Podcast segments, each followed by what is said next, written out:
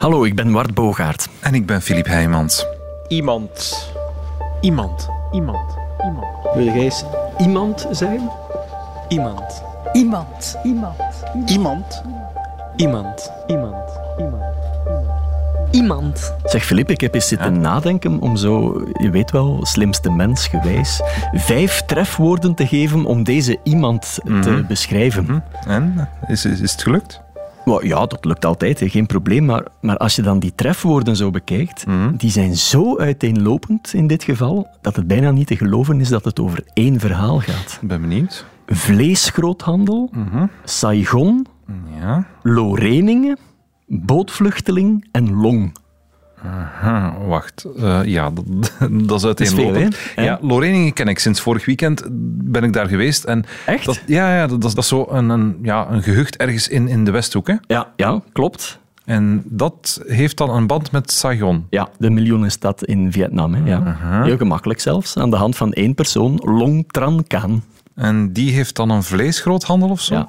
ja, maar zullen we gewoon luisteren, anders wordt het te Eh, ingewikkeld, denk ik. Met. Het is weer druk in Leuven. Hey, dat Karel. Bij vleesgroothandel Long. Veterstek. Als je met Long wil praten, moet je zijn telefoon te Ja. pakken kunnen krijgen 10 kilo konijnenbillen. en hem 10 uitzetten. kilo gemeng gehakt. Long heeft 11 mensen in dienst en rijdt elke dag met vier bestelwagens naar 260 klanten. Rib, ei, entrecote heb je ook besteld of niet? Maar als je aan Long vraagt om zichzelf voor te stellen, dan zegt hij: Ik ben eh, Long. En ik ben een, een Vietnamees. Dit is het verhaal van Long Tran Can. 2 kilo varkenrapjes. Self-made man, al 37 van zijn 50 levensjaren in België, maar nog altijd vluchteling. Dat gaat nooit over. Ik groeide op in een familie met negen kinderen. En ik ben de middenste. Met Longhoender. In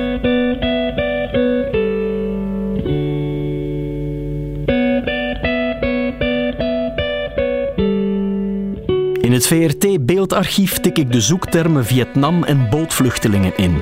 En ik beland op een journaalreportage van eind de jaren 70. Een gammel bootje met honderden mensen spoelt aan op de kust van het Maleisische eiland Pulau Bidong. Een vrouw wordt uitgeput aan land gedragen.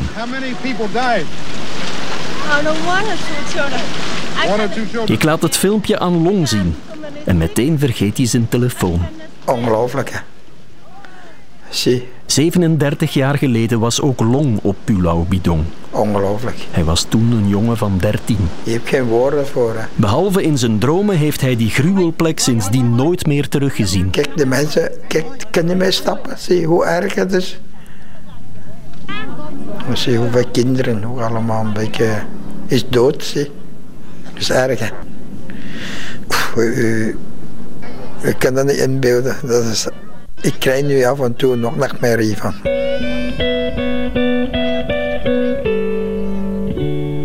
De beelden van Pulau Bidong zijn gemaakt in 1979. Leo Voet en Mia Dubare uit het West-Vlaamse Loreningen hebben ze toen ook gezien. Dat was in de jaren 79, toen er van de overheid een oproep kwam om kinderen, bootvluchtelingen, op te nemen in gezinsverband. hè.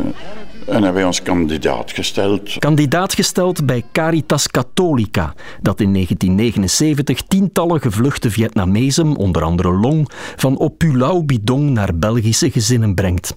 Maar aanvankelijk niet naar Leo en Mia. Nee, omdat Caritas vooral eh, gezinnen zocht met kinderen van dezelfde leeftijd. En dat ze dachten dat dat beter zou klikken. Ik was toen hoogzwanger van onze oudste dochter. En eh, ja, wij hebben gezegd, oké, dat is goed. Als jullie andere gezinnen zoeken, wij hebben ons best gedaan. Leo en Mia leggen zich neer bij de beslissing van Caritas. En na acht maanden op het gruweleiland belandt Long in Harelbeke. Maar dat klikt langs geen kanten. Na die acht, negen maanden in een vluchtelingkamp, u, u leeft op uw eigen manier. Je moet ook niet rekening houden met nooit niemand. En dan plots moet een familie moet zo een discipline hebben. Je moet naar school gaan. Je moet, eh, kind van dertien. Dat was een, een goed georganiseerd, strikt, gereglementeerd eh, gezin. Wat dat betreft eh, heeft hij dat wel geluk gehad achteraf. Hè. En dus krijgen Leo en Mia, ondertussen ouders van een vijf maanden oude dochter Geertrui, er een dertienjarige zoon Long bij. Ja, het was, eh, oh, het was redelijk laat toen we binnenkwamen. eh zeven uur s'avonds, denk ik nog. En ik weet nog, dat is de 14e maart. ik ken de datum nog. Die werd hier gedropt, bij manier van spreken. Ja, dat was wel een beetje, een beetje vreemd hoor. Je krijgt ineens zo iemand bij in huis. Hè. Daar staat hij dan. Een dertienjarige jongen uit Saigon, een stad die, laten we zeggen, zo klinkt, komt in 1979 aan in een West-Vlaams dorpje dat, laten we zeggen, zo klinkt. En deze, ik ben een beetje bescheiden, een beetje braaf, een beetje zo, goedendag zeggen. Hij voelde zich heel onwennig. Ik zie hem dan nog altijd voor het raam staan en zei geen woord. En eh, hij, hij was niet op zijn gemak in het begin. En dan gaat het over eten. En geloof me, het zal nog vaak over eten gaan. Ik herinner ook een van de eerste dagen. Ik weet, jij had een maaltijd gemaakt, rode kool met worst.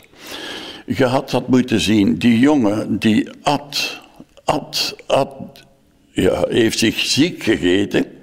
En jij vroeg, wa- waarom long alleen? Ah ja, zegt hij, wie zegt dat ik morgen nog eten krijg? Long eet graag rode kool met worst.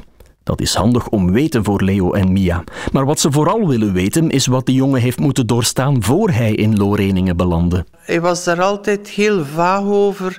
We voelden ook aan dat hij daar eigenlijk niet graag over praatte. Ze hadden hem dus gezegd van dat en dat mocht je zeker niet zeggen, want dan gaan ze u terugsturen naar Vietnam. Maar al die jaren later is er niets waar hij nog bang voor moet zijn. We weten al dat Long vanuit zijn geboorteland Vietnam op Pulau Bidong is beland, een Maleisisch eiland waar duizenden gevluchte Vietnamezen wachten op een toekomst. Maar hoe is hij daar beland? Wel, dat is een onwaarschijnlijk verhaal.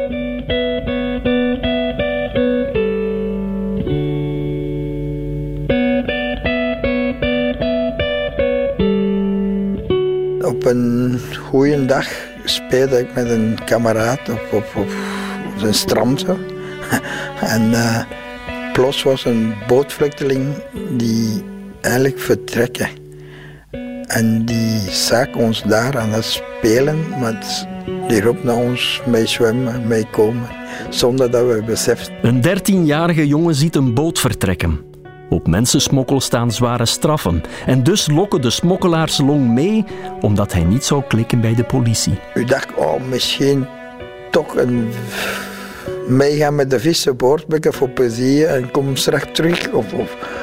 Maar achteraf beseffen wij dat toch serieus eigenlijk illegaal vluchtelingboot was. Long Tran Kaan, 13 jaar, is vluchteling tegen wil en dank. We weten dat Vietnam slecht is, maar alleen vertrekken zijn we ook niet van plan eigenlijk. u voelt u ook een beetje mm, misbruiken, omdat als spelende gaat u naar die boot toe. Maar uiteindelijk, eh, achteraf beseften wij dat de mensen waarschijnlijk schrik dat wij gaan hun verklikken. Daarom hebben ze toch ons naar hen toe gelokt om, om mee te gaan. Zonder het te beseffen vaart hij voorgoed weg van Vietnam. Weg van zijn vader en moeder. Weg van zijn acht broers en zussen.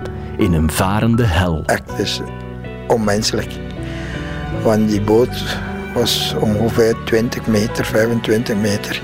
En we zaten met 324 mensen daar in die boot. Gewoon samengepropt.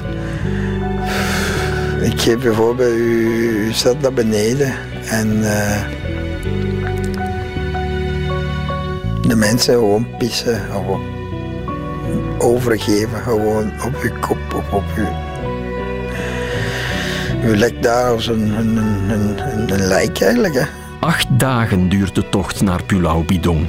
Onderweg sterft een kind en wordt er een geboren. De 324 uitgemergelde Vietnamezen kunnen amper op hun benen staan als ze aankomen. Maar ze moeten meteen aan de slag.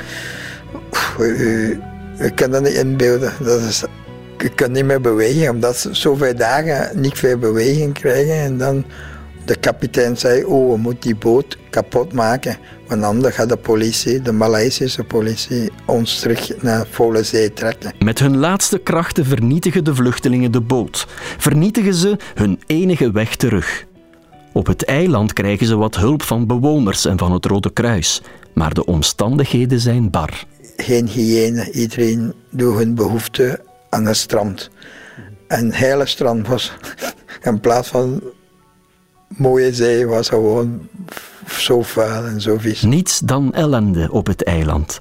Maar heel af en toe is er een lichtpuntje en, niet verrassend, dat heeft vaak met eten te maken. En dan na een tijdje krijgen we ook via hulp van Rode Kruis. En ze brachten aan ons zo witte bonen met tomatensaus. Dat was een feest. Als ze dat bij krijgen. Negen maanden lang probeert de jonge vluchteling, die niet wilde vluchten, te overleven op een eiland met honderden echte vluchtelingen.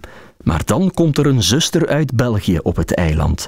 Met de melding dat ze 48 vluchtelingen mag meenemen. België, nooit van gehoord. Oh, waar, waar is dat? Long zegt dat hij 11 is in plaats van 13. Want de vluchtelingen voor België mogen maximaal 12 zijn. Ja, toch straffen. Dus, nu dus dankzij die leugen ben je eigenlijk hier beland. Ja, maar nu moet ik twee jaar langer werken voor mijn pensioen.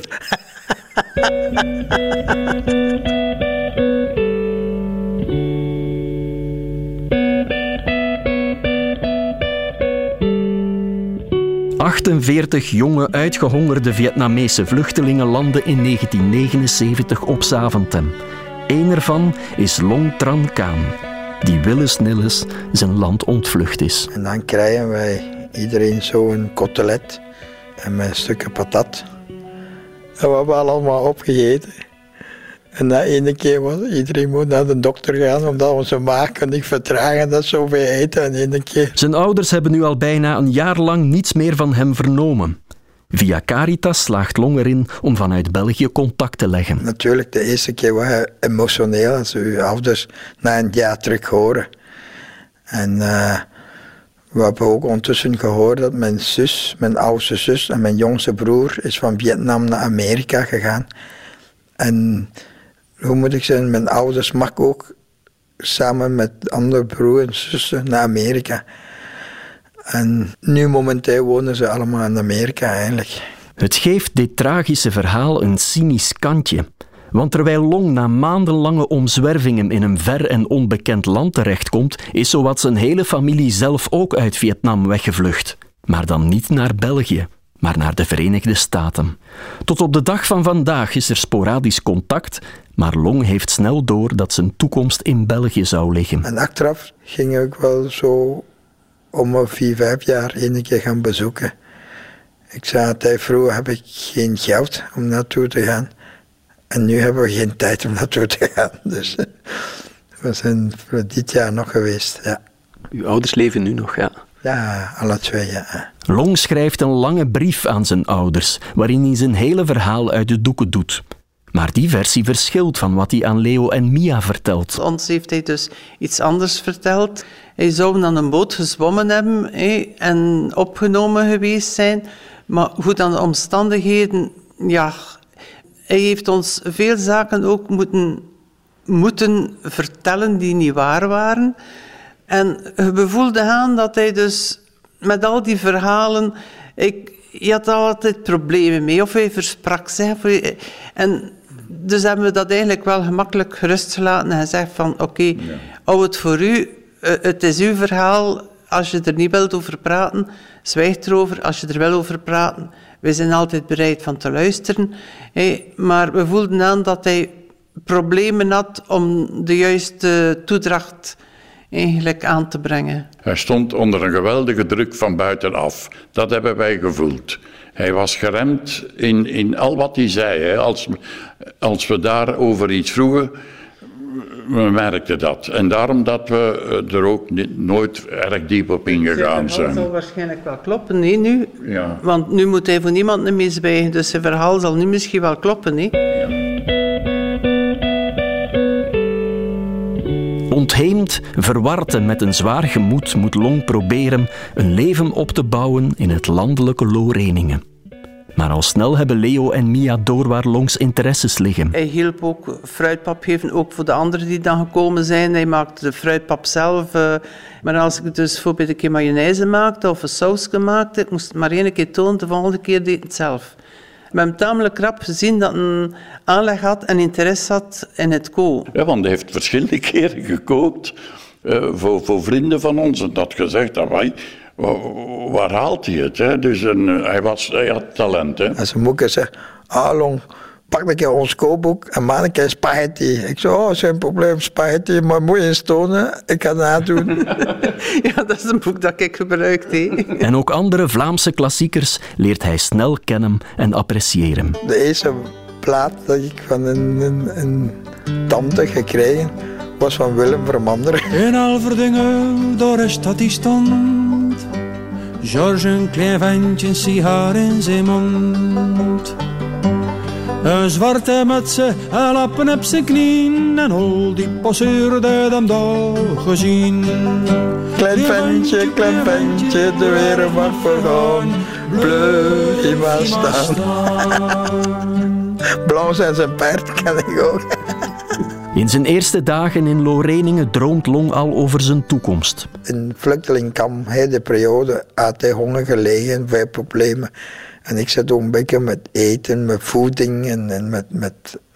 En dat wil ik ook kok worden. Maar om die droom te realiseren moet hij obstakels overwinnen. De eerste week toen ik in Reiningen woonde, was een inbraak geweest. Een- Was er een beetje geld gestolen en er werd toch gezegd van, ja, het zal wel die een vreemdeling zijn daarvan op de plaats. De enige in het dorp hier. Hè? De enige vreemdeling in het dorp. Dus En ook op school is het niet altijd gemakkelijk. Maar eerst gingen we naar PMS. daar werd gezegd, kijk... eh, die jongen die is niet in staat om gewoon ASO te doen. Probeer in het beroep met hem. En oh, ik moet vraagstuk oplossen en ik kon het niet.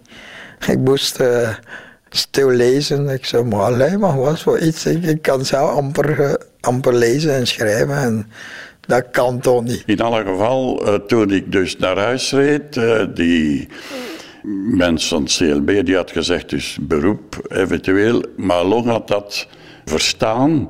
En onderweg naar huis zegt Long tegen mij vaker, zegt hem, maar ik ga met u naar het college en ik ga er komen.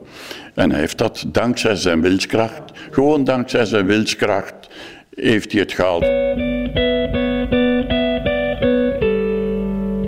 Long werkt keihard en succesvol aan zijn integratie. En er komt een nieuw sleutelmoment in dit verhaal.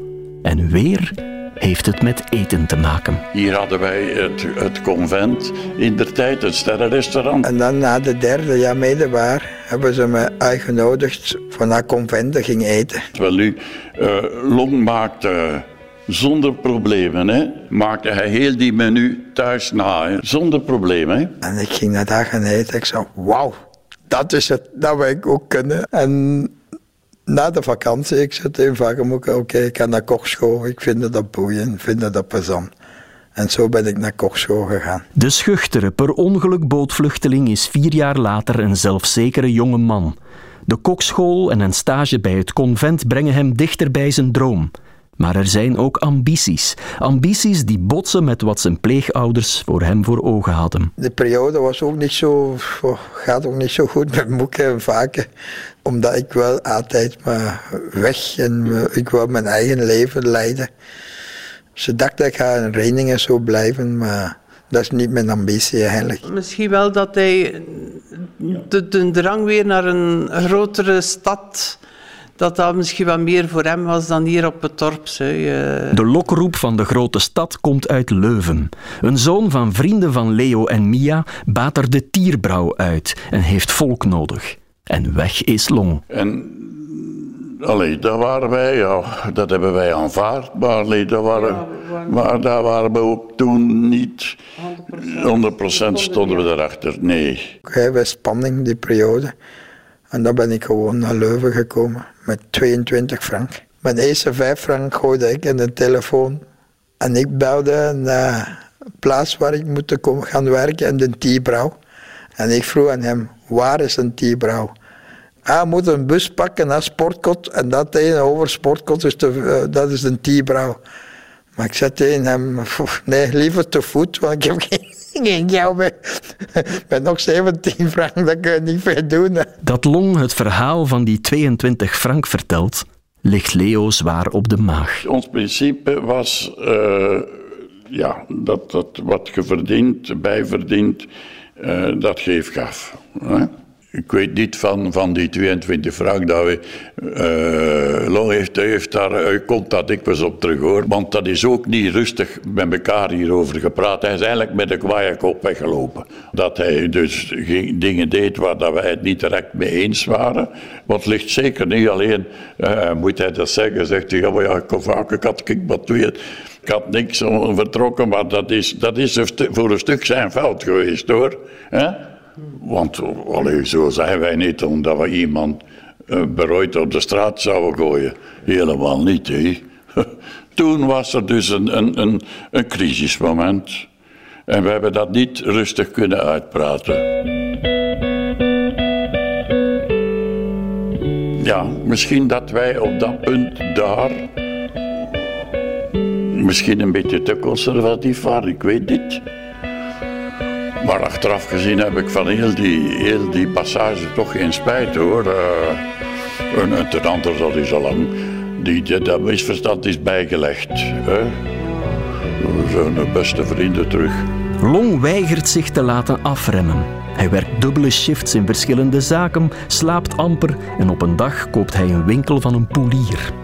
De zaken lopen goed en hij koopt, verkoopt, neemt risico's, werkt keihard, groeit en maakt zijn dromen waar.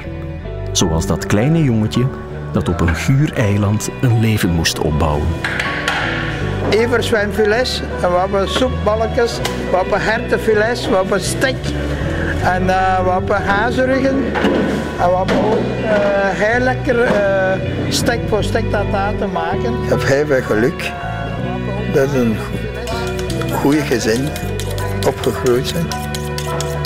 Niet altijd gemakkelijk, niet altijd, uh, niet altijd dezelfde ideeën hebben, niet altijd dezelfde mening, maar toch altijd met goede bedoelingen. Zowel lang de kant van vakenmoedigheid en langs mijn kant uit. Ik ben ook niet akkoord met, wat ze vertelde toen. En zij waarschijnlijk voor een onnozelaar dat ik ben.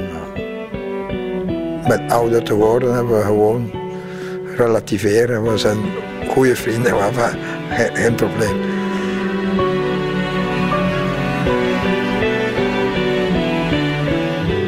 Ik ben uh, Long en ik ben een, Vietnamese bootvluchteling. Hij is de koning te rijk daar. Hè. Hij is al blij dat hij een beetje aangesproken wordt door Jan en Peer. Hè. Uh, dan, dan is Long, Long gelukkig. Hè. Maar, maar ik weet niet, in, de, in zijn diepste dit. Maar... maar ja, het feit dat hij zegt, ik ben Long de bootvluchteling, hmm. is een bewijs dat hem toch ergens nog altijd uitgeschud voelt. Hij heeft geen thuisland meer. Zijn ouders wonen in Amerika. Allee, hij voelt hem wel thuis, maar uiteindelijk is nergens thuis. U probeert uw miserie te verwerken, probeert uw miserie te vergeten. Maar ik kan dat niet vergeten. Hè. Ik, ik, uh, u blijft een, een, een Vietnamees bootvluchteling. Hè. U traadt mij met de rest van uw leven eigenlijk. Hè. Long Tran Can, de Vietnamese bootvluchteling en vleeshandelaar. Hij was onze vierde iemand. En Iemand is een productie van Philip Heijmans en mezelf, Wart Bogaert, voor Radio 1. Onze tune is van Ansatz der Machine. En volgende week hebben we iemand anders. Jij gaat uh, mannen ontvangen en dan ga je seks mee hebben. En toen was het voor mij duidelijk dat ik niet voor mijn kindje zou kunnen zorgen zoals het hoorde. Die keek zo naar mij en die zei: Ja, uh, natuurlijk heb je pijn, je bent aan het bevallen. Intussen vind je ons op radio1.be of op de Twitter- of Facebookpagina van Radio 1. Je abonneren kan je via een podcast-app. Verhalen zijn altijd welkom op iemand.radio1.be.